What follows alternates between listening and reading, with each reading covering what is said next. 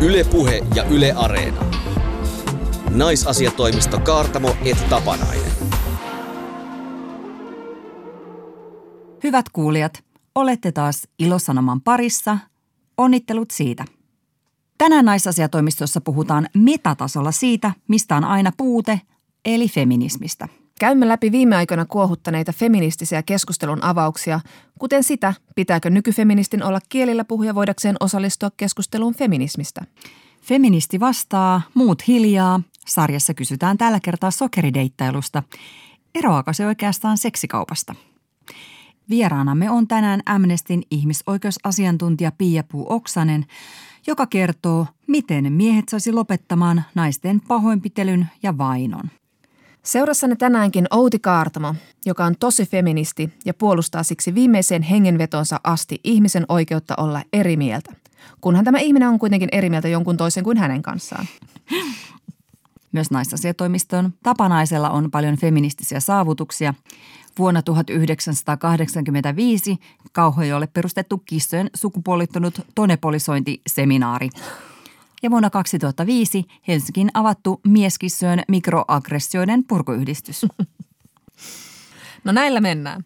Mutta hei Outi, onko feministin alkuviikko ollut voittopuolinen? Onko menty duurissa vai miten? Onko jotain jäänyt hampaankoloon? Tämähän on siis retorinen kysymys, koska aina on jotain hampaankolossa vai mitä?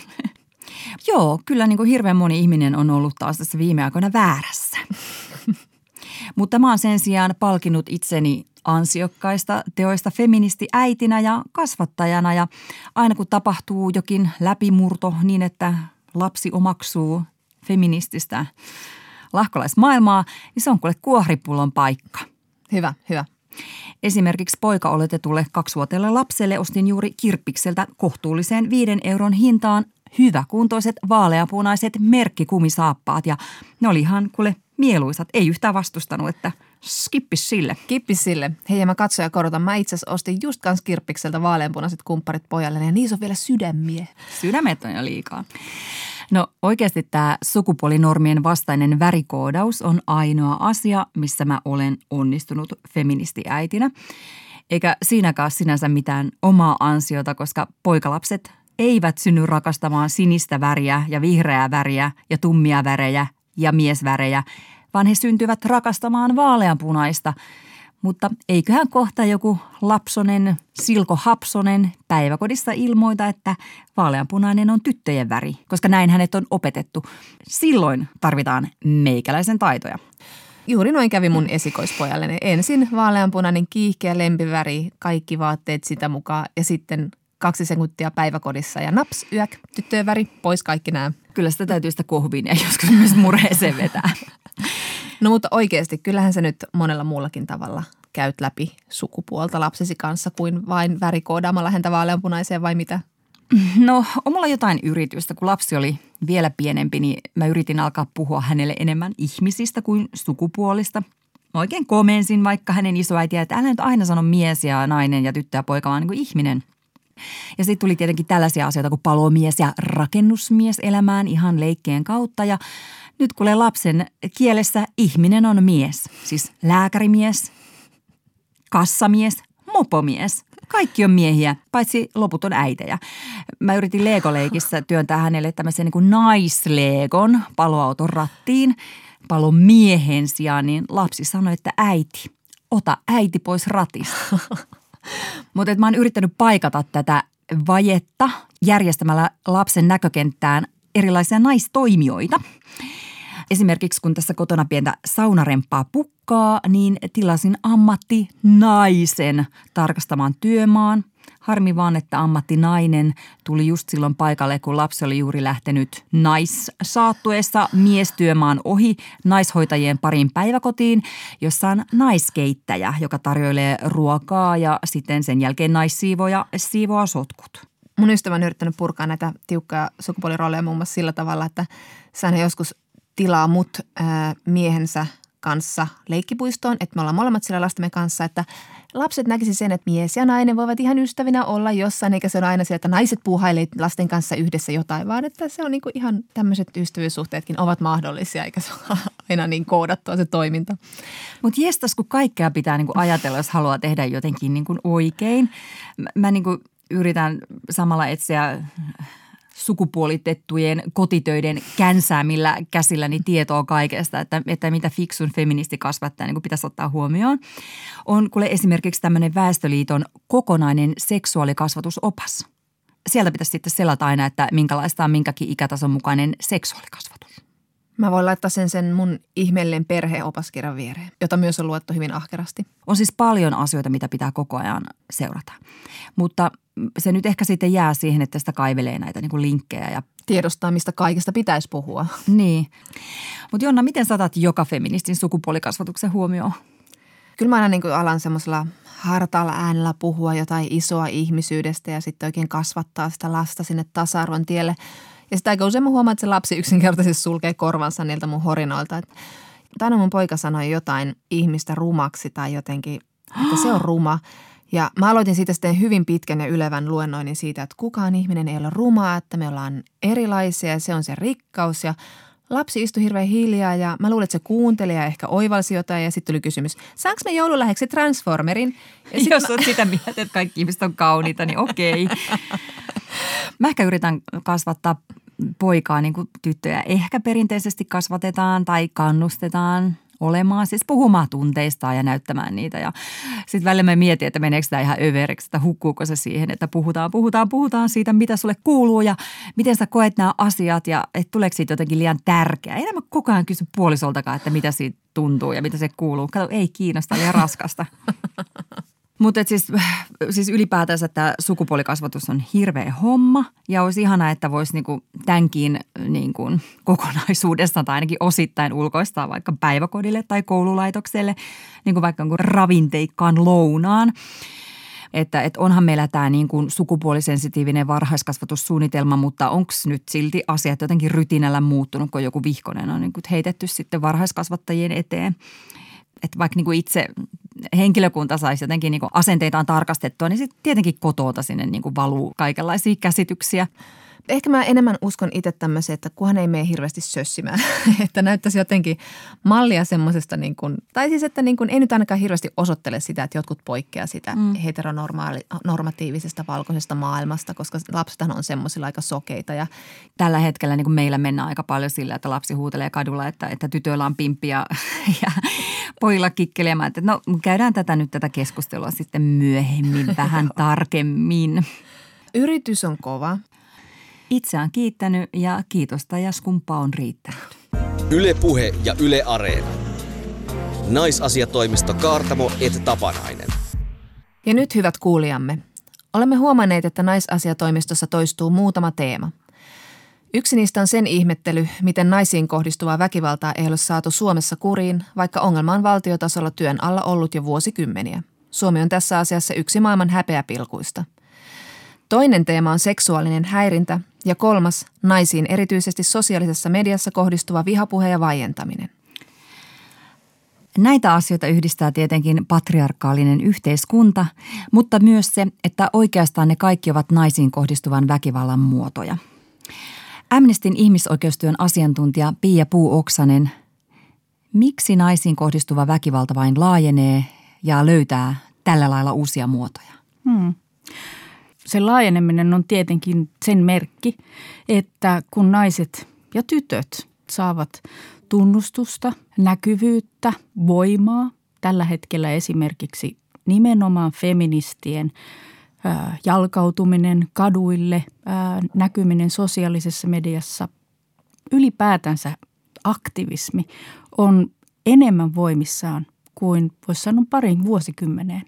Tämä aiheuttaa vastareaktion – erilaisia vaientamisyrityksiä.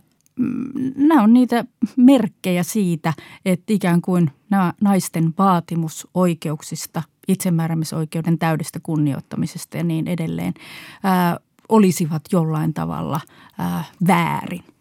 Siinä vaiheessa, kun Suomessakin naisia alkoi näkyä. Muun muassa Helmi Tenge ajeli tuolla ensimmäistä kertaa maanteillä auton ratissa. Niin äh, hän, hänen siis niskaansa heitettiin rapaa ja huudeltiin ja näin poispäin.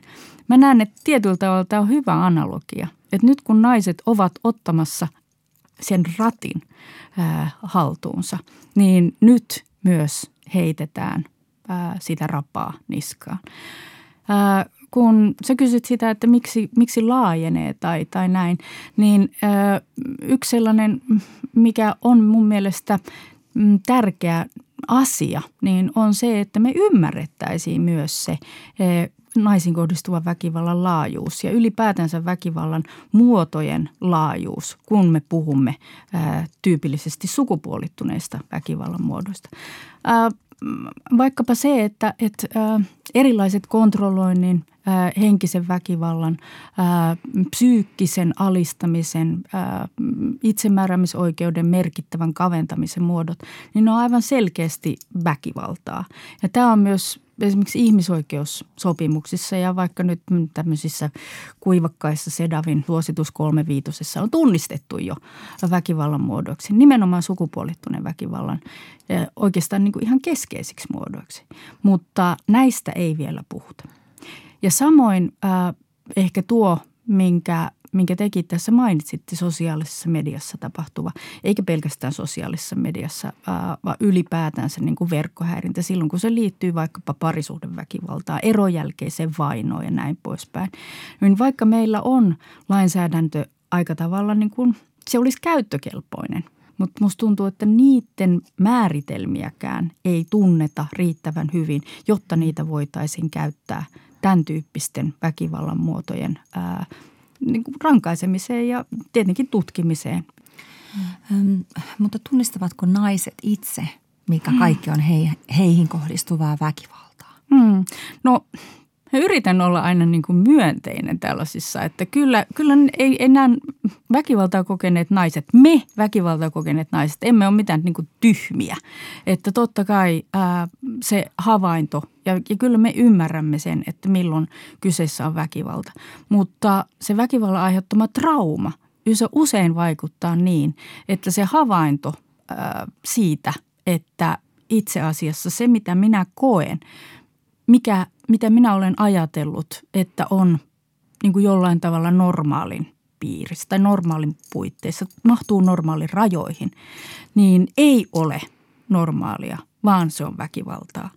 Ää, ja monesti nämä havainnot tulee jälkijunassa. Ne ei, ta, ne ei tapahdu sillä hetkellä, kun sä koet väkivaltaa, niin sä et välttämättä, se on myös ihan semmoista psyykkistä itsesuojelua, että sä et välttämättä juuri sillä hetkellä nimeä sitä väkivallaksi.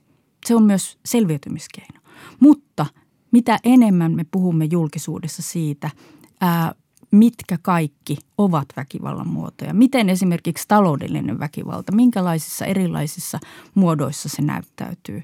Niin sitä helpompi on sinä hetkenä, kun sä olet kokenut väkivaltaa, niin myös rohjeta ja, ja niin kuin edetä sille siihen kehitysvaiheeseen siinä toipumisessa, että sä voit nimetä sen itse väkivallaksi? Meillä Suomessa puhutaan usein sukupuolittuneesta väkivallasta tai nyt siis sen takia, että miehet hakkaa naisia. Niin. Noin niin kuin karrikoiden. Mm. Tota, ö, mutta että jos niin naisetkaan ei niin välttämättä ymmärrä, mikä kaikki on väkivaltaa, niin, niin mm. voiko niin miehilläkin olla niin eri käsitys siitä, että on ollut esimerkiksi julkisuudessa ihan tämmöisiä niin kuin tavallisia, kunnollisia perheenisiä, mm. jotka sitten kuitenkin iltaisin somessa huorittelee ja uhkailee naisia ja niin kuin hämmästyy, kun joku onkin siitä niin kuin kauhean ahdistunut ollut. Syöhuokaus. Mm. On hyvin vaikea äh, uskoa sitä, että kyseessä todella olisi sen tyyppinen äh, tilanne, että henkilö ei ymmärtäisi käyttäytyvänsä väkivaltaisesti tai käyttäytyvänsä halventavasti, halventaen, nöyryyttäen, asettaen toisen ihmisen henkiseen tai ihan fyysiseenkin vaaraan. Psykoterapeutti Juha Holma, joka on vetänyt väkivaltaisille miehille ää, tämmöisiä väkivallan katkaisuohjelmia useamman kymmenen vuotta, varmaan 30 vuotta, niin hän on sanonut, että niissä ensimmäisissä tapaamisissa, ryhmätapaamisissa, niin nämä miehet usein sanovat, nämä väkivaltaa käyttäneet miehet usein sanovat, että he eivät ymmärtäneet olevansa väkivaltaisia tai että heillä oli hyvä syy siihen väkivaltaan, että heitä provosoitiin ja näin poispäin.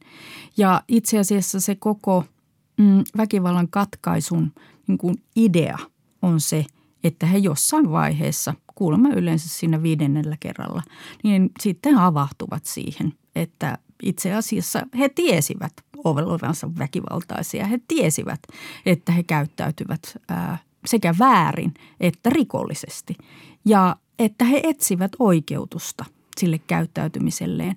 Ja sitten se loppumatka siinä ryhmässä menee siihen, että, että mitään oikeutusta ei ole ja että heidän täytyy ottaa vastuu omista teoistaan ja lopettaa. Syitä siihen, miksi Suomi on väkivaltainen maa, on haettu esimerkiksi siitä, että sodan jäljet tuntuu yhä – Kuitenkin henkirikollisuuden seurantajärjestelmän mukaan suomalainen väkivaltarikollisuus kääntyy laskuun vuonna 2011, mutta naisiin kohdistunut väkivalta ei. Hmm. EUn perusoikeusviraston tutkimus vuonna 2014 osoitti, että suomalaisista naisista jopa 47 prosenttia, siis melkein puolet, on kokenut fyysistä tai hmm. seksuaalista väkivaltaa 15 ikävuoden jälkeen. Eli Suomi on naisille Euroopan väkivaltaisimpia maita. Hmm.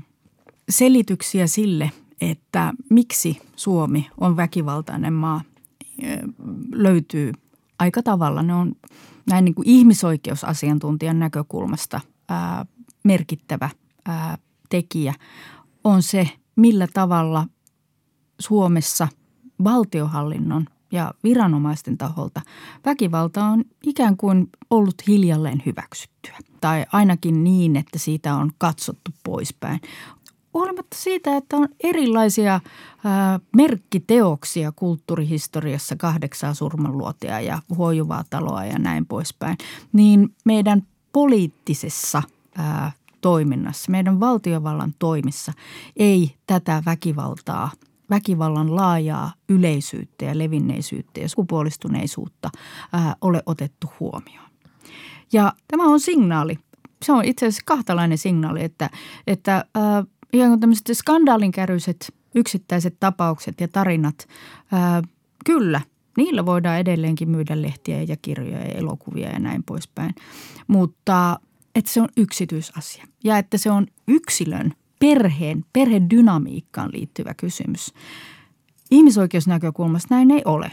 Kysymyksessä on rakenteellinen, kulttuurit ja yhteiskunnat läpäisevä ilmiö – ihmisoikeusloukkaus, johon valtion täytyy puuttua. Ja, ja tämän muutoksen me olemme nähneet monissa naapurimaissa, Ruotsi, Norja ja näin poispäin. Siellä tietenkin ongelmia on edelleen myös, niin kuin kaikkialla maailmassa. Mutta siellä valtiovallalla on paljon ää, pontevampi ja paljon määrätietoisempi, johdonmukaisempi ote ollut esimerkiksi siihen, että millä tavalla rahoitetaan väkivallan uhrien tukipalvelu. Ja, ja tämä, että, että valtiovalta rahoittaa, resurssoi, ää, kehittää lainsäädäntöä ja näin poispäin, niin tämä johtaa siihen, että väkivaltaa saadaan vähentymään. Se tarkoittaa myös sitä, että koulussa varhaiskasvatuksesta lähtien keskustellaan siitä, mitä on suostumus, kun ketään lasta ei saa pakottaa joulupukin syliin. Sinulla on oikeus kieltäytyä, jos mummi vaan väkisi yrittää. Ja, ja sitten taas toisaalta, mitä se seurusteluväkivalta on. Millä tavalla kerrot siitä lapsille ja nuorille, että mitä, mikä on normaali, kunnioittava, tasa-arvoinen, mm. hyvä seurustelusuhde. Siis kaikki nämä asiat on niin kuin jollain tavalla puolitiessä. Sitten tietenkin myös se, että kun Suomessa nainen hakee apua, niin edelleenkin väkivallan uhrilta odotetaan vahvaa toimijuutta. Olen vetänyt näitä erilaisia mm, ryhmiä väkivaltaa kokeneille naisille, muun muassa vainoa kokeneille naisille, erojälkeistä vainoa kokeneille naisille, niin he ovat kertoneet, että he ovat joutuneet tapaamaan jopa 20, 20 yhdessä tapauksessa jopa 40 eri viranomaista ennen kuin he ovat saaneet riittävää apua perheen selviytymiseen hengissä tämän tyyppinen politiikka, tämän tyyppinen viranomaistoiminta ää, on mahdollistanut sen, että Suomi on edelleen yksi väkivaltaisimpia, naisille vaarallisimpia maita Euroopassa. Mutta se tulee muuttumaan. Mä olen siitä ihan vakuuttunut. Puhuit Ruotsista ja Ruotsissahan on ollut feministinen hallitus ennen kuin Suomessa uskallettiin sanoa sana ääneen mm. ilman, että hevoset hirnahtaa. Ja, ja tota, siellä on tosiaan laitettu ö, 90 miljoonaa euroa naisiin kohdistuvan väkivallan vastaiselle strategialle. Mm. M- mitä sillä niin kuin rahalla tekee, miten se on Ruotsissa näkynyt? Mm. No esimerkiksi erilaisia tällaisia matalan kynnyksen palveluja ää, tai kynnyksettömiä palveluja rahoitetaan huomattavasti avokätisemmin kuin Suomessa. Suomessa jos ajattelee sitä, että, että valtio rahoittaa tällä hetkellä turvakoteja, ää, niin meillä on kyllä vielä hirvittävän pitkä matka siihen, että me edes ne Euroopan neuvoston suositukset näissä paikkamäärissä saavutettaisiin. Nyt vaikkapa hallitusohjelmassa edelleenkin, vaikka se hyvä onkin se hallitusohjelma ja toivon, että se toteutuu ihan pilkulleen, etenkin kun puhutaan naisiin kohdistuvasta väkivallasta ja vaikkapa niin kuin transihmisten oikeuksista, niin siellä edelleenkin on se, että, että turvakoteihin, ää, turvakotien ää, kehittämiseen kun lisätään sitä ää, budjettia 2 miljoonaa euroa vuositasolla, mutta sillä tahdilla – meillä menee ihan liian kauan aikaa siihen, että meillä on se Euroopan neuvoston suosituksen mukainen paikkamäärä. Tai hallituksen pitäisi ehdottomasti ainakin tuplata se niin, että se olisi neljä miljoonaa euroa vuodessa turvakotien määrärahoihin lisää. Sitten on kaikki se muu, koska en se ole. Turvakodit on laastari. Se on mm. silloin, kun on niin kuin, tietenkin se on hirveän hyvä ja tärkeä laastari ja voi olla pitkäaikaistakin tukea ihmiselle – me tarvitaan enemmän sellaisia esimerkiksi pistäytymispaikkoja, jalkautuvaa naistyötä, sen tyyppistä työtä, joka ei ole vaan etsivää, vaan myös löytävää, jossa nimenomaan puhutaan siitä, että mitä kaikkea se väkivalta on. Että tietenkin myös sitä selviytymisvaiheen tukea. Usein naiset, jotka on olleet avun piirissä, nyt vaikka eron jälkeisen vainon takia tai sitten muusta syystä turvakodissa tai ylipäätänsä erilaisten auttavien tahojen piirissä, niin he kertovat siitä, että, että sitten kun heidät ikään kuin he saa sen tuomion, että nyt sä olet toipunut, piste, sä olet toipunut, niin he usein tuntevat jäävänsä tyhjän päälle.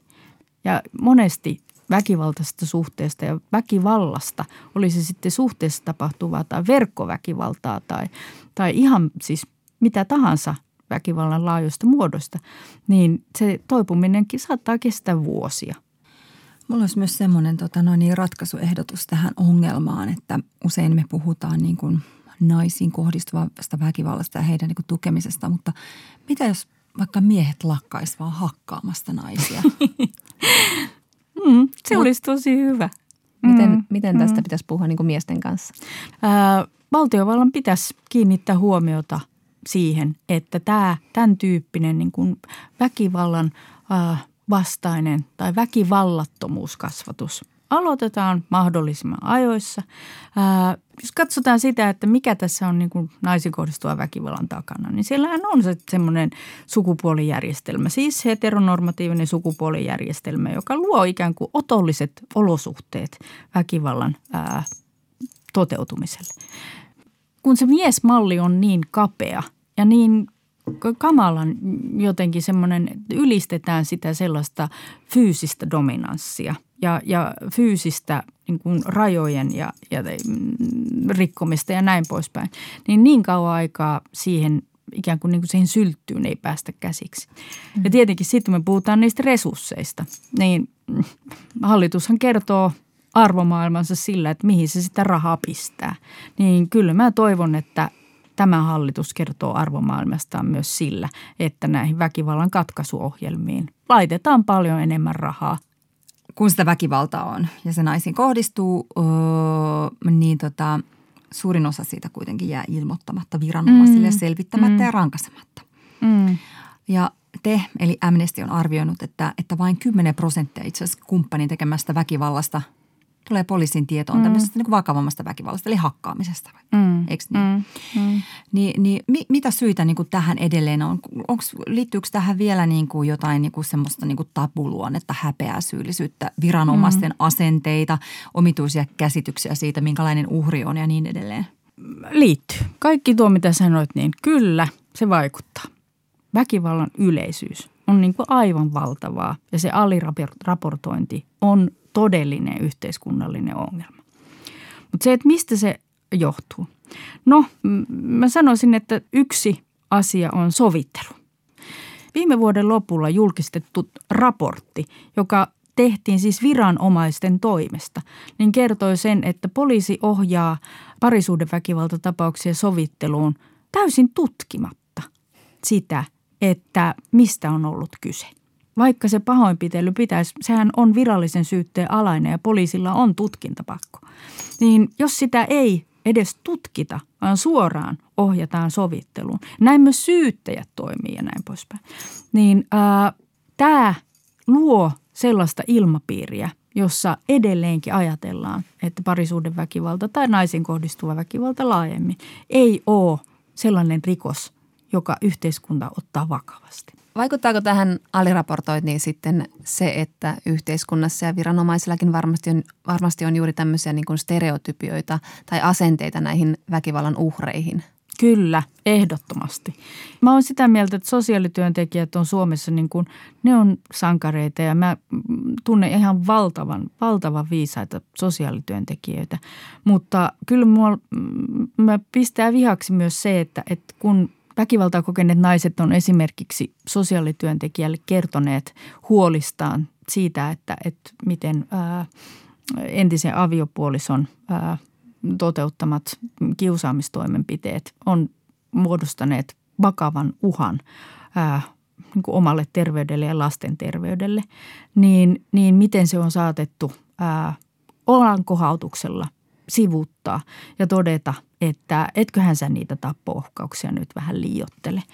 Että kun sä sanot, että häpeä ja syyllisyys, niin ne on oikeasti sellaisia ää, isoja, isoja – ää, esteitä ihmisten oikeuksien toteutumiselle silloin, kun me ruokitaan niitä.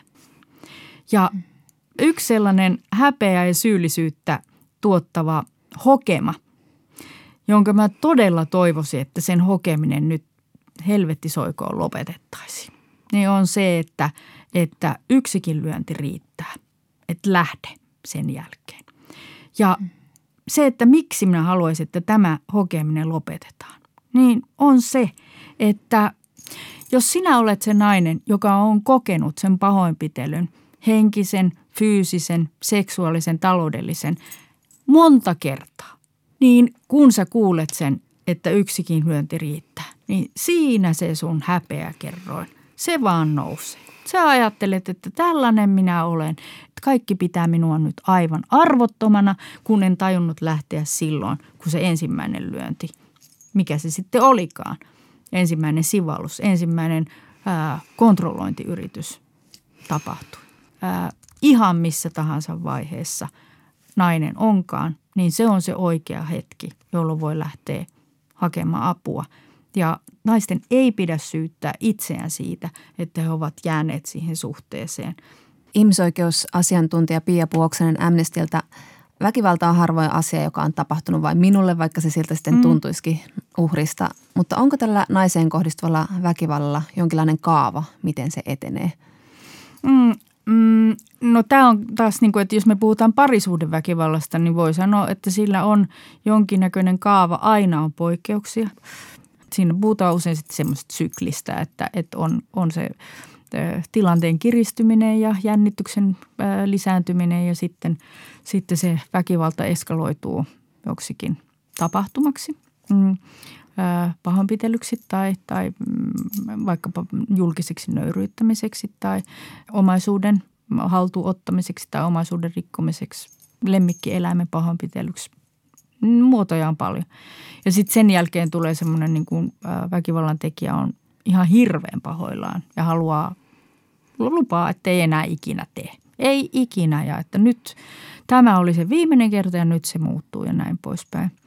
Ja tota, tämä on usein se vaihe, jossa sitten, jos on poliisille tehty ilmoitus, niin sitten se menee sinne sovitteluun. Joten tämä sovittelu, niin kuin mm. tämä institutionalisoi tämän syklin. Ja sitten se äh, vaatii sen – että jossain vaiheessa ää, tämä väkivaltaa kokenut henkilö tässä suhteessa saa riittävästi etäisyyttä ja toipumisrauhaa, että hän pystyy jälleen tunnistamaan sen oman niin kuin autonomisen itsensä ja kykenee myös näkemään ja olemaan vähän itselleen lempeä. Mm. Että okei, että se väkivallan, väkivalta aiheutti minulle sen tyyppisen traumaattisen stressin, että esimerkiksi ongelmanratkaisu, päätöksenteko, päättely muuttui hirveän vaikeaksi. Tämä on yksi semmoinen väkivaltaa kokeneita naisia yhdistävä kokemus, että, että kauppareissut saattaa kestää tunteja, koska siellä seistään sen hylly edessä ja mietitään, että, että mitä mä ostasin. Siihen ei välttämättä liity siihen tilanteeseen niin kuin semmoista väkivallan uhkaa, että jos ostan väärää puuroa, niin sitten tulee turpaa. Mutta siihen voi liittyä myös sellainen. Mutta se ylipäätänsä se niin kuin päätöksenteko voi hidastua. Mutta se toipumisrauha, tämä on vaan väliaikaista. Mä sanoisin, että, että aina on mahdollisuus toipua niistä väkivallan aiheuttamista vaurioista. Pia Puu-Oksanen, Amnestin ihmisoikeusasiantuntija hmm? ja psykoterapeutti. Meidän ohjelmaa tilastojen mukaan kuuntelee todella moni sellainen nainen tällä hetkellä, jolla on tämmöisiä kokemuksia, mistä hmm. me ollaan puhuttu tänään. Nyt me puhutaan niin kuin heistä, mutta, mutta tota, ihan samalla lailla jossain muodossa nämä kokemukset on koskettanut joskus mm. vaikka meitä, jotka tässä niin kuin puhutaan jossain muodossa. Mutta ne, jotka ohjelmaa kuuntelee ja heistä nyt tunnereaktio herää, miten me voidaan nyt auttaa mm. heitä tässä? Miten me voidaan sanoa? Mm. Me voidaan uskoa. Se on toipumisen äh, ihan ensimmäinen ehto. Se, että annetaan toiselle ihmiselle se tunne, että me uskotaan heidän tarinansa koska me väkivaltaa kokeneet naiset, me ollaan niin paljon koettu sellaista vähättelyä ja, ja ää, epäuskoista tuhahtelua ja sivuuttamista ja semmoisia ratkaisuyritysten tuputtamista, jotka on meille kaikille tuttuja. Ja sen takia mä suosittelen, että kaikki ne naiset, jotka nyt kuuntelee, naiset ja tytöt, jotka nyt kuuntelee tätä ohjelmaa, ää, ja on kokeneet väkivaltaa tai on huolissaan väkivallasta, niin soittaa sinne nollalinjalle tai naisten linjalle tai muihin semmoisiin paikkoihin, jossa on ymmärrystä tälle asialle. Silloin sitä nimittäin alkaa myös ymmärtää itse itseään paremmin. Ylepuhe ja Yle Areena. Naisasiatoimisto Kaartamo et Tapanainen. Hyvät naisasiatoimiston kuulijat – Seuraavaksi puhumme feminismistä feminisminä. Teoria, meta ja kritiikkitasolla. Monet ehkä ovat jo huomanneet, että tämä ohjelma on feministinen. Se tarkoittaa nyt lähinnä sitä, että otamme aiheissamme aina sukupuolinäkökulman huomioon. Joskus puhumme siitä itsestään, kun yritämme selvittää vaikka, mitä on patriarkaatti. Mitäs se olikaan? Se on miehen valtaa yhteiskunnassa – me naisasiatoimiston Kaartamo et Tapanainen olemme kasvaneet niin sanottuun kolmannen aallon feminismiin ja osittain siksi puhumme niin paljon miehistä ja naisista, just aika klassisista tasa-arvon ongelmista niin kuin äsken, naisiin kohdistuvasta väkivallasta, palkkaepätasa-arvosta, siitä miten lapset kasvatetaan perinteisiin sukupuolirooleihin. Joo, mutta samalla me ollaan neljännen aallon feminismin kuunteluoppilaita, aktiivisia sellaisia. Tätä Neljännen aallon feminismiä kutsutaan intersektionaaliseksi, eli siinä keskiössä ei ole enää vain nainen, vaan sukupuoli. Sukupuoli- ja seksuaalivähemmistöjen, vammaisten ja rodullistettujen ja toki myös sisnaisten eli syntymäsukupuolensa identifioituvien asia on yhteinen. Patriarkaatin paskahousut kiristävät pakarasta ikävästi meitä kaikkia. Feminismistä on tullut optimististen arvioiden mukaan ihan muutaman vuoden sisällä tällaista jopa valtavirtaa voisi sanoa. Mm. Feminismi on kuulkaa kaikkialla – Katsokaa vaikka feminismin voimaa julistavaa poptähti Beyoncéta. Katsokaa deitti-ilmoituksia, jossa itseä kehutaan feministiksi. Katsokaa pääministeriä, joka sanoo olevansa, no, äijä-feministi, mutta feministi kuitenkin. Ja koska feminismi on näin suosittua ja hyvää, niin siitä on alettu puhua myös valtakunnan julkisuudessa aivan feminisminä, mitä feminismissä itsessään tapahtuu juuri nyt, mitä tämä aate oikein on ja tietenkin myös se, että minkä takia ne feministit riitelevät niin paljon keskenään. Ja ajattelimme sitä nyt teille selvittää, hyvät kuulijamme. Joo, eli nyt kun feminismi on saanut niin paljon tilaa ja kannattajia, eli kaikki järkevät ihmiset ovat feministejä, eikö totta? On varaa sukeltaa syvemmälle tämän sukupuolen nyansseihin. Sosiaalisessa mediassa on feministiryhmiä, joissa keskustellaan feministisistä käsitteistä ja voimaannutaan ja myös väännetään kättä siitä, mikä on loukkaavaa, kuka saa sanoa ja kysyä ja kommentoida ja mitä. Ja jotkut vähän vanhemmat feministit on kokenut, että ei heillä ole enää puheoikeutta. Hmm. Ja moni pitää tätä akateemisen sanaston tuntemis- ja käyttöpakkoa myös niin kuin ulos sulkevana. Joo, meininki näissä niin kuin keskusteluryhmissä, feministisissä keskusteluryhmissä, niin on saattanut olla sellaista, no – aika militanttista, jos tällaiselta leppoiselta 40-vuotiaalta feministiltä kysyy. Hyvän tuuliselta. Joo, siis nämä tämmöiset miesasiamiehet ovat niin kuin, sitten taas niin kuin rakastaneet jakaa ruutukaappauksia näistä rähinöistä miesasiafoorumeilla. Mutta, mutta nyt somen feministiset ryhmät on ylittäneet jonkinlaisen uutiskynnyksen ää, valtakunnan mediassa, kun Veikka Lahtinen kirjoitti esseen väsymyksestään feministiseen verkkokeskusteluun Helsingin Sanomien nyt-liitteessä. Ihmisiä, jotka korostivat verkossa sortokokemuksiaan, ympäröi pyhyyteen rinnastuva aura. Kärjestäjä voidaan puhua kolmesta kategoriasta. Pyhät sorretut, joista ei koskaan sanottu kriittistä sanaa, vaikka he toimisivat täysin älyttömillä tavoilla. Heidän suojelensa, kuten minä ja muut sosiaalisen oikeudenmukaisuuden ajajat, ja kolmanneksi sortajat, jotka olivat roskaväkeä, joille sai sanoa mitä vain. No tämä essee tietenkin herätti sosiaalisessa feministimediassa kiivasta keskustelua. Monet oli riemuissaan siitä, että vihdoinkin joku sanoi ääneen, mikä nykyfeminismissä mättää. Toisaalta juhlioita olivat myös nämä vanhat kunnon antifeministit, jotka riemuitsivat, että mitä sanoin, nämä feministithän on aivan sekopäitä ja tässä todistus siitä.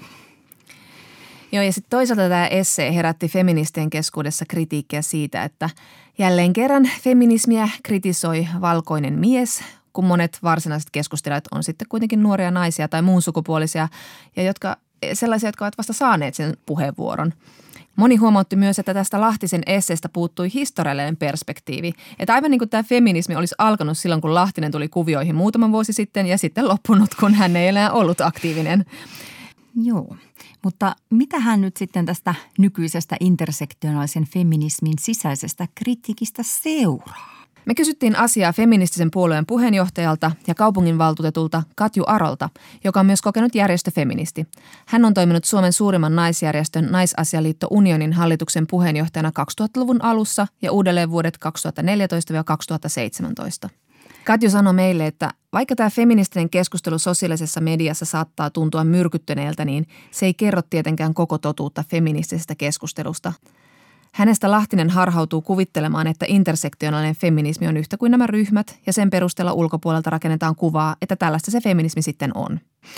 Myös eräs feministikaveri kirjoitti Facebookissa tähän keskusteluun liittyen olevansa hämmentynyt siitä käsityksestä, että feminismi on yhtä kuin joku kajahtanut Facebook-ryhmä tai jotkut vihaiset ihmiset, jotka asuvat Twitterissä. Niin se toivoisi aika paljon, että ei tehtäisi mitään olettamuksia mistään ihmisryhmästä nettikeskustelujen perusteella, joissa niin nämä keskustelut tuppaa kärjistymään aika övereiksi ja aika hyvin nopeasti. Mä oon seurannut myös näitä feministiryhmiä ja en ole sinne mielipidettäni uskaltanut kirjoittaa, mutta toisaalta ei ole mielipidettä ollutkaan. Mutta mä oon saanut tosi paljon tietoa siitä, että mitä nuoret feministit nyt ajattelee ja, ja niin kuin se ajatuskin kaiketi on, että siellä kerrankin voisi olla niin sanotusti kuunteluoppilaana, että intersektionaalinen feminismi on sitä, että annetaan ääni niille, joiden ääntä ei ole aikaisemmin kuunneltu. Mutta että koska se meno on siellä keskusteluryhmissä myös jopa aika aggressiivista, eli siis sellaista, että niin kuin vaiennetaan ihmisiä ja pahimmillaan heitetään ne pois ryhmästä, jos ne on vaan jotenkin niin kuin uteliaita tai vähän pöliä, niin kuin me ihmiset ollaan. Mm. Niin joskus on tullut vähän semmoinen olotila, ettei näiden feministiryhmien tarkoitus ole vaihtaa ajatuksia ollenkaan, vaan niin kuin purkaa sitä niin kuin omaa raivoa niin kuin kaikenlaisista elämässä vastaan tulleista epäoikeudenmukaisuuden kokemuksista, mitkä liittyy patriarkaattiin. Ja kyllähän niitä riittää. Et, et niin kuin tavallaan niin kuin siellä nuoret ihmiset harjoittelee voimaantumista ja takaisin sanomista ja rajojen asettamista ja ihan vaan niin kuin good old raivoamista, mikä on oikeastaan ihan ihanaakin. Ja se on ihan ok. Mm. Mutta meillä kolmannen aallon feministeillä, niin meillä on niin kuin ollut kyllä vähän nikottelemista tietenkin neljännen aallon kanssa, koska se on ollut entistä kriittisempää ja se on entistä vaativampaa. Ja se on ennen kaikkea myös näyttänyt sen valta-aseman, joka meillä länsimaisilla valkoisilla cis-hetero-feministeillä on. Niin ja sitten vaikea siinä on se, että kuitenkin niin kuin samalla kokee, että, että on niin kuin sukupuolensa niin kuin sortojärjestelmän uhri. Niin. Että mitä, eikö mä, eikö mä niin kuin enää saa valittaa? Eikö me enää? ja sitten niin kuin monet niin kuin kolmannen aallon, kenties jopa toisen aallon feministit saattaa sanoa, että, niin kuin, että, että, niin kuin, että mitä helvettiä, tämä nyt ei ole enää niin kuin minun feminismiäni. Mm. Ja tuota, yksi, yksi tota noin niin, pikku kohu oli se, kun kirjailija Laura Honkasalo kirjoitti Annan kolumnissa vuonna 2017 näin, että Teen kaiken väärin, enkä osaa mitään. Nyt en puhu meikkaamisesta, vaan feminismistä. Olin kai harjoittelemassa ristipistoja, kun feminismi muuttui muutamia vuosia sitten. Ahdistava ajatus, ettei maltillista feminismiä saisi enää olla olemassakaan, jos ei muista syyllistyä kaikkien maailman vähemmistöjen ongelmista ja opetella oikea-oppisia kirjailyhenteitä sekä termistöä, on automaattisesti niiden puolella, siis naisvihaajien, joiden mielestä naisilta pitäisi ottaa äänioikeus pois. Joo, mutta meillä vieraana ollut ihmisoikeustyöntekijä Annika Ojalahan on just sanonut siitä, että toisaalta – sitä keskustelua pitää vain kestää. Että se voi olla vähän epämukavaa, kun sanoo väärin ja, ja sanoo vähän niin kuin huonosti kehitellyn ajatuksen ja joku siitä narauttaa, niin se voi tuntua ikävältä, mutta ei se ole vaarallista. Mutta siis ennen kaikkea niin tämä feminismin sisäinen keskustelu on hyvin, hyvin, hyvin, hyvin, hyvin tärkeää. Tässä niin kehitetään feminismiä ja feminististä ajattelua ja tietenkin sitä kautta naisten ja seksuaali- ja sukupuolivähemmistöjen eli LHBTIQ-ihmisten asemaa – ja, ja tätähän on ollut aina tietenkin, että uusi sukupolvi tulee ja kyseenalaistaa tai kehittää aikaisemman ajatuksia, liittyy se mihin tahansa. Ja, ja vanhempi jengi on aina, että mitäs helvettiä nyt tapahtuu. Mm, kyllä. Ja, ja tämä nykyfeminismi on todellakin historiallista jatkumoa. Se on seurausta keskustelusta ja teoista ja riitelystä. Intersektionaalista feminismiä ei olisi ilman 1800-luvun lopun naisasianaisia, jotka taisteli Suomeen naisten äänioikeuden. Mutta feminismi oli silloin tietenkin ihan vasta sikiöiässä. Ja, ja vielä 1960-luvulla tämmöinen niin virallinen taho, naisjärjestöjen keskusliitto ehdotti naisten omaa asepalvelusta, johon ei kuulunut pyssyllä ammuntaa, vaan lastenkasvatusta ja puutarhanhoitoa. Mä olisin ollut hyvä feministi 60-luvulla. Näköjään. ja, ja vasta sitten tota, vuosikymmenen lopussa alkoi tulla tilaa tämmöiselle uudenlaiselle feministiselle liikehdinnälle – oli tällainen ö, Yhdistys Ysi-niminen liike ja sitten se alkoi puhua tämmöisistä asioista, mistä puhutaan niin kuin nykyäänkin jo tai vielä sukupuolirooleista ja siitä, miten naiseus on kulttuurinen rakennelma ja Nämä esifeministit istu muiden naisten kanssa alas ja puhuu yhteisistä kokemuksista ja huomasi, että hitto soikon, että, että jos meille kaikille on tapahtunut samanlaisia asioita, niin, niin ei ole kyse sattumasta, vaan niin kuin ihan rakenteellisista ongelmista. Ja, ja siis nämä sai ihan mielettömästi asioita aikaiseksi. Siis naiset pääsivät jopa yksin baariin, ajattelepa sitä. Mutta abortti vapautettiin, saatiin ehkäisyä, isyysloma, laki päivähoidosta, jumalauta. Joo, hyvä setti. Ja, ja sitten kolmannen aallon feministit, siis myös me tällä naisasiatoimistossa jatkettiin, tai siis mehän ei tehty mitään muuta kuin jotin kaljaa, mutta mm. järjestöfeministit jatko 90-luvun taitteessa sitä, mihin tämä edellinen sukupolvi jäi. Ja, ja sitten taas tämän kolmannen aallon feminismistä, niin siitä tuli sitten taas niin kuin luokkatietoisempaa ja, ja sitten seksuaalivähemmistöjen asioista tuli feministien asioita. Feministisen puolueen puheenjohtaja Katju Aro tuli järjestöfeminismin pariin siinä kolmannen aallon vaiheessa, jossa tuntuivat vielä nämä toisen aallon jälkimainingit. Mutta oikeastaan, niin kuin sanot, kolmas polvi ei saanut oikein seuraavan puolen mielestä mitään kovin järkevää aikaiseksi. Katju Aro palasi Naisasialiitto Unionin hallituksen puheenjohtajaksi vuonna 2014, kun neljäs aalto alkoi läikähdellä oikein huolella ja Katju piti uutta vaihetta kiinnostavana ja opiskeli sitä, vaikka ajatteli myös, että on näitä neljännen polven ajatuksia ajateltu feminismissä ennenkin, mutta että äidinmurha on tietenkin tarpeellinen, hän sanoo. Ja nyt vuoden 2019 lopussa näyttää siltä, että, että tämä keskustelu on tasottunut ja, ja intersektionaalinen feminismi on lyönyt läpi ja valtavirtaa. Että niin kuin jotenkin feministit, eli puolet Suomen väestöstä usko, että, että sorrettujen asia on yhteinen niin kuin jollain lailla, että niin kuin asiat yhdistää. Eikä näitä vanhempia feministejä, meitä vanhempia feministejä niin hirveästi yskitä nämä uudet ajatukset. Ja, ja se kritiikkikään ei ole niin ahdistavaa, että omassa ajattelussa voisi olla ehkä jotain kehitettävää. Joo, ja sitten samalla tämän intersektionaalisen feminismin rinnalle on tullut tilaa taas ihan näille klassisille ja ikuisille, voiko mm. sanoa, naisten kohtaamille ongelmille.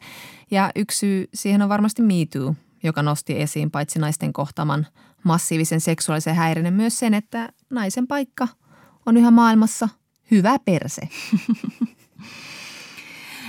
Mä kysyn kirjailija Laura Honkasalolta, että, että mitä hän nyt ajattelee parin vuoden takaisesta feminismikritiikistään. Siis tästä kolumnista, jossa hän sanoi, että hän ei tajua niin nykyfeminismistä yhtään mitään. Ja Laura vastasi, että, että kyllä hänen ajatuksensa ovat edelleen samat. Paitsi, että, että hänen mielestä sitä kolumnista puuttu feministien harjoittama ikärasismi, eli varttuneet feministit on pihalla ja ei-akateemisten syrjintä. Mm. Mutta, mutta kyllähän nyt ö, ajatuksia feministilaari mahtuu. Niin. Katju Aro sanoi, että häntäkin on syytetty ikäsyrjinnästä, koska hän on tuonut esille tämän, että moni vanha feministi voisi ihan niin kuin syystäkin päivittää niitä ajatuksia – mutta tätä nykykeskustelua Katju kritisoi siitä, että tämä dialogi voi puuttua eikä ole tilaa pohtia erilaisten argumenttien hyvyyttä tai huonoutta. Hmm. Ja se on Katju mielestä kiinnostavaa, koska feminismissa on kysymys myös tieteessä ja tieteessä tutkiskellaan, mikä puoltaa väitteitä ja mikä ei. Ja siihen tämä someen feministinen keskustelu ei sitä aina veny kuitenkaan. Hmm. Katju sanoo myös, että akateemisuus on feminismin vahvuus just se, että sitä on tutkittu ja testattu ja sen käsitteitä avataan kielellä, mutta jos halutaan ihmisiä mukaan, niin heille pitää pystyä puhumaan niin, että se koskettaa heitä henkilökohtaisesti. Tai että ihmiset oivaltaa jotain, mitä he eivät ole ennen ajatelleet. Mm, mm. Mutta feminismi, se ei ole helppoa, eikä se ole aina kivaakaan. Katju on sanonut jo aiemmin, että feminismi on ilon pilaamista – niin, se muistuttaa sorosta silloinkin, kun joku asia etenee, että saatiin tämä hanke läpi, mutta kyllä nyt valppaan feministin pitää nukkua aina toinen silmä auki, koska jos hän nukahtaa, niin jossain päin Eurooppaa aborttioikeus kiristyy. Katju muistuttaa, että feministeillä on aina ollut hankala maine. 70-luvulla puhuttiin feministisijoista. Rö. Ajattele. Mutta tämä moderni ja riitaisa feminismi on saanut paljon hyvää aikaiseksi ja hyvin lyhyessä ajassa. Mm. Katju Aro sanookin, että kun ollaan päästy yhteisymmärrykseen käsitteistä ja saatu nimettyjä kokemuksia, niin voidaan puhua vaikka siitä, millaista on asua vammaisena tai ruskeana suomalaisena Suomessa. Vähemmistöjen asema yhteiskunnassa ymmärretään paljon laajemmin. Ja sitten tämmöiset asiat, joita on pohdittu ruohonjuuritasolla, niin on saatettu saada läpi aivan tämän valtiofeminismin puolella.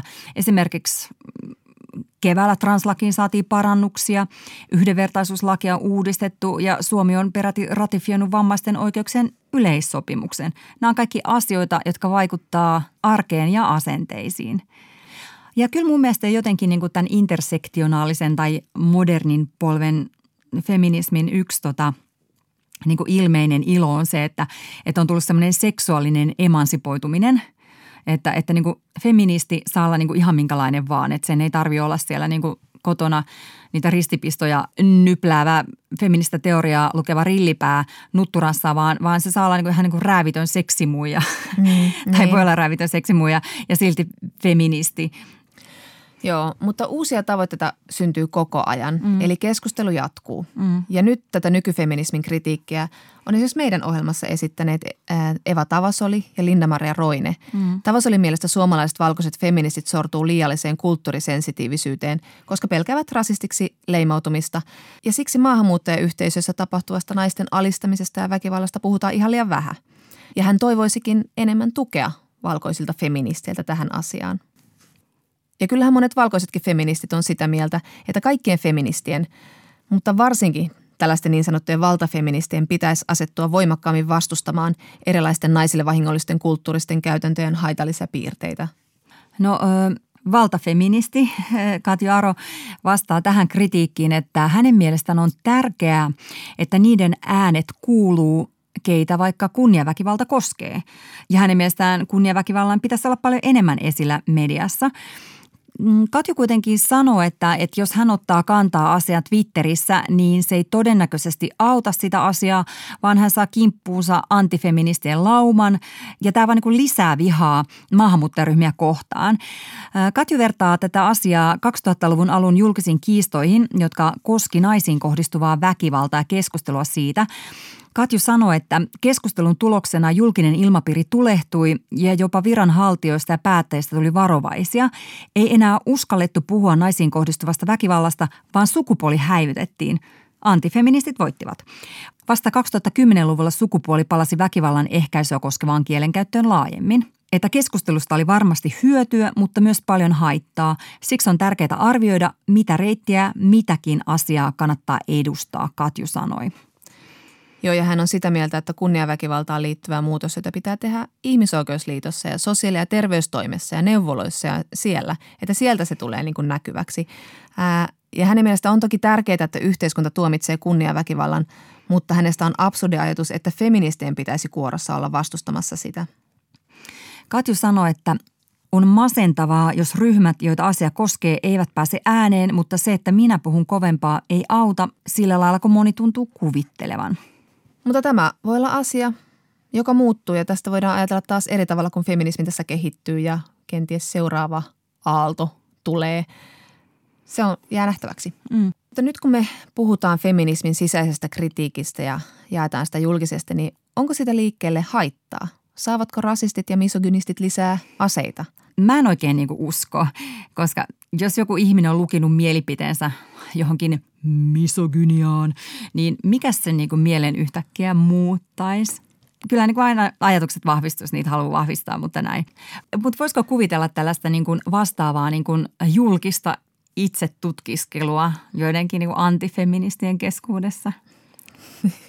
Joo, se olisi, kyllä, se olisi kyllä hienoa, jos siellä olisi tämmöistä niin kuin kriittistä – keskustelua siitä, että menikö toi herjaus nyt jotenkin huonosti ja pitäisikö laittaa sittenkin lutka eikä lunttu vai onko toi liian epäkunnioittava vai, vai liian vähän loukkaava.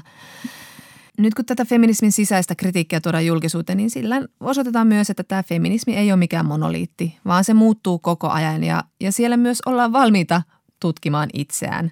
Niin ja sitten jos niin feministi ei tunne kuulevansa johonkin jengiin, niin varmasti on seuraava jengi. Sitten jossa... on se hömppäfeminismiryhmä tai, tai skumppafeministiryhmä tai mitä liian. Kyllä kaikille löytyy joku oma lokero, jossa voi keskustella. Voi perustaa oman. Näin on. Mutta siis Katja Arokan ei usko, että feminismin sisäisten kuohuntojen vaikutukset olisi kauhean isoja, että, että tuskin tulee kritiikkiä sen enempää, hän sanoo. Se on vaan tylsää. Samaa myrkkyä uusilla aseilla. Mm.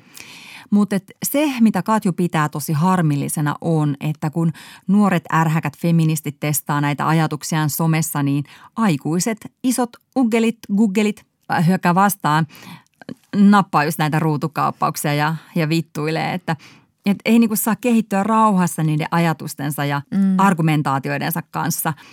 Sellainen niinku lempeä näkökulma nuoreen vihaiseen ihmiseen puuttuu – Katju sanoi, että ei tajuta sitä, että viha ja raivo ja intohimo tulee siitä, että on juuri havahtunut vääryyteen ja se sitten tuottaa ehdottomuutta, jota pistetään alas. Mutta mitäs feminismissä tapahtuu sitten seuraavaksi? No tietenkin tämä rakentaminen näiden 1800-luvun viktoriaanisten tiilien päälle jatkuu edelleen ja, ja tota, feministisen puolueen puheenjohtaja – Katju Arokin miettii nyt, että millainen on se feminismin viides aalto ja koska se tulee kenties jo kymmenen vuoden päästä. Joo, hän sanoi, että tämä ei ole viimeinen pysäkki. Luultiin 90-luvulla, että oltiin tajuttu jo kaikki, mutta ei se ollutkaan niin. Nytkin on jo meneillään jotain, mitä en näe tai huomaa, mutta josta puhutaan jo jossain. Ehkä feminismin viides aalto on tarkempi ja tajuaa entistä paremmin, miten syrjintä syntyy. Siis hyvät kuulijamme, siitä tässä kauheassa lahkolaisfeminismissä on pohjimmiltaan kyse. Syrjinnän loppumisesta, tasaisen hyvästä elämästä kaikille. Ylepuhe ja Yle Areena. Naisasiatoimisto Kaartamo et Tapanainen. Ja niin, seitsemäntenä päivänä feministi lepäsi. Edellisen maailmanselityksen jälkeen onkin hyvä jatkaa ohjelmamme viimeiseen osuuteen eli rakastettuun, kun feministi vastaa muut vaietkoon. Kysymyksiä voi osoittaa sähköpostiosoitteeseemme naisasiatoimisto at yle.fi. Katja S. kirjoittaa. Hei, Hei! katsoin dokumentin sokerideittailusta ja sain kuvan, että pääosa sokerideittisivujen toiminnasta on seksin ostamista ja myymistä. Miten sokerideittailu eroaa prostituutiosta, jos siihen kuuluu seksiä? Hmm. Ensin pysähdyimme naisasiatoimistossa tietenkin pohdiskelemaan sitä, että mitä väliä sillä on. Kukin tekee keholla mitä tahtoo ja sitä voi nimittää ihan miksi vain, vaikkapa sokerideittailuksi Ylläpitosuhteeksi? tai vaikka derrière-mesenoinniksi. Mutta koska haluamme antaa oikean vastauksen, kysyimme asiaa feministisen salaseuramme jäseneltä, Protukipisteen palvelujohtaja Minna Huoviselta. Minna sanoi, että niin sanotussa sokerideittailussa on kyse seuranhausta. Usein se on sitä, että varakkaat miehet etsivät nuoria naisia tai miehiä, jotka haluavat elää luxury-elämää tai haluavat tapailusta jonkinlaista taloudellista kompensaatiota. Ja sitten tietenkin on myös sokeritädit, jotka haluavat nuorempia miehiä tai naisia ja, ja aivan yhtä lailla nuoret heiltä rahaa tai palveluksia sitten saa. Niin, esimerkiksi laulajamme Vesa-Matti Loiri. Hänenhän tuoreessa Loiri-elämäkerrassa kerrotaan, kuinka hän sai laulutunteja seksiä vastaan. Ja jos tämmöisen sokerilaulun lirkutussuhteen ehtona on seksi, niin se lähentelee ilmiötä nimeltä prostituutio, eli seksikauppa. Vaikka nuori nainen Tai Vesku. ei identifioituisi seksityöläiseksi. Tokikaan kaikkiin tällaisiin suhteisiin ei kuulu seksiä. Ongelma on, jos ne niin sanotut sokeribeibet, eli nuoret naiset, Tai Vesku. huomaavat olevansa tilanteessa, johon kuuluu seksi, vaikka he eivät sitä lähtökohtaisesti olisi halunneet. Sokerisuhteessa on perinteistä seksikauppaa epäselvemmät säännöt, että mitä tähän tapaamiseen oikein kuuluu. Voi olla hankala pitää omia rajojaan, että mihin suostuu ja mihin ei. Niin, seksikaupassahan ostetaan seksiä, se alkaa jostain ja loppuu johonkin. Mutta sokerisuhde muistuttaa enemmän siviili- kuin bisneskontaktia. Siitä voi seurata hankalia tilanteita, jos sokerisetä, täti tai sokeroitava vaikka ihastuu ja kuviosta on vaikea päästää irti puolin tai toisin. Me muistelemme rakastamaamme Pet Shop Boysin biisiä I love you, you pay my rent. Myös poliisi on esittänyt huolensa siitä, että mustasukkaiset sokerisedät alkavat vainota nuoria naisia. Poliisin tiedossa on myös sokeritreffeillä tapahtunut raiskaus. Pro-tukipisteen Minna Huovisen mukaan sokerideittailussa riskinä on, että perusasiat elämässä, kuten vaikka asuminen tai syöminen, on riippuvainen tästä ylläpitosuhteesta, jolloin suhdetta on vaikea lopettaa. Mutta siis, onko sokerideittailu seksikauppaa? Kyllä se on, jos siihen kuuluu vastikkeellinen seksi. Mutta tosiaan, Pro-tukipisteen Minna Huovisen mukaan sillä ei ole mitään merkitystä, koska kenenkään muun tai minkään normien ei pitäisi määrittää sitä, mihin ihminen kehoaan käyttää. Ja näin hyvät naisasiatoimiston kuulijat, taas on maailmassa vähän enemmän kaunista ja pörheää. Seuraavassa jaksossa puhumme siitä, tekeekö parisuhde heteronaisen onnettomaksi.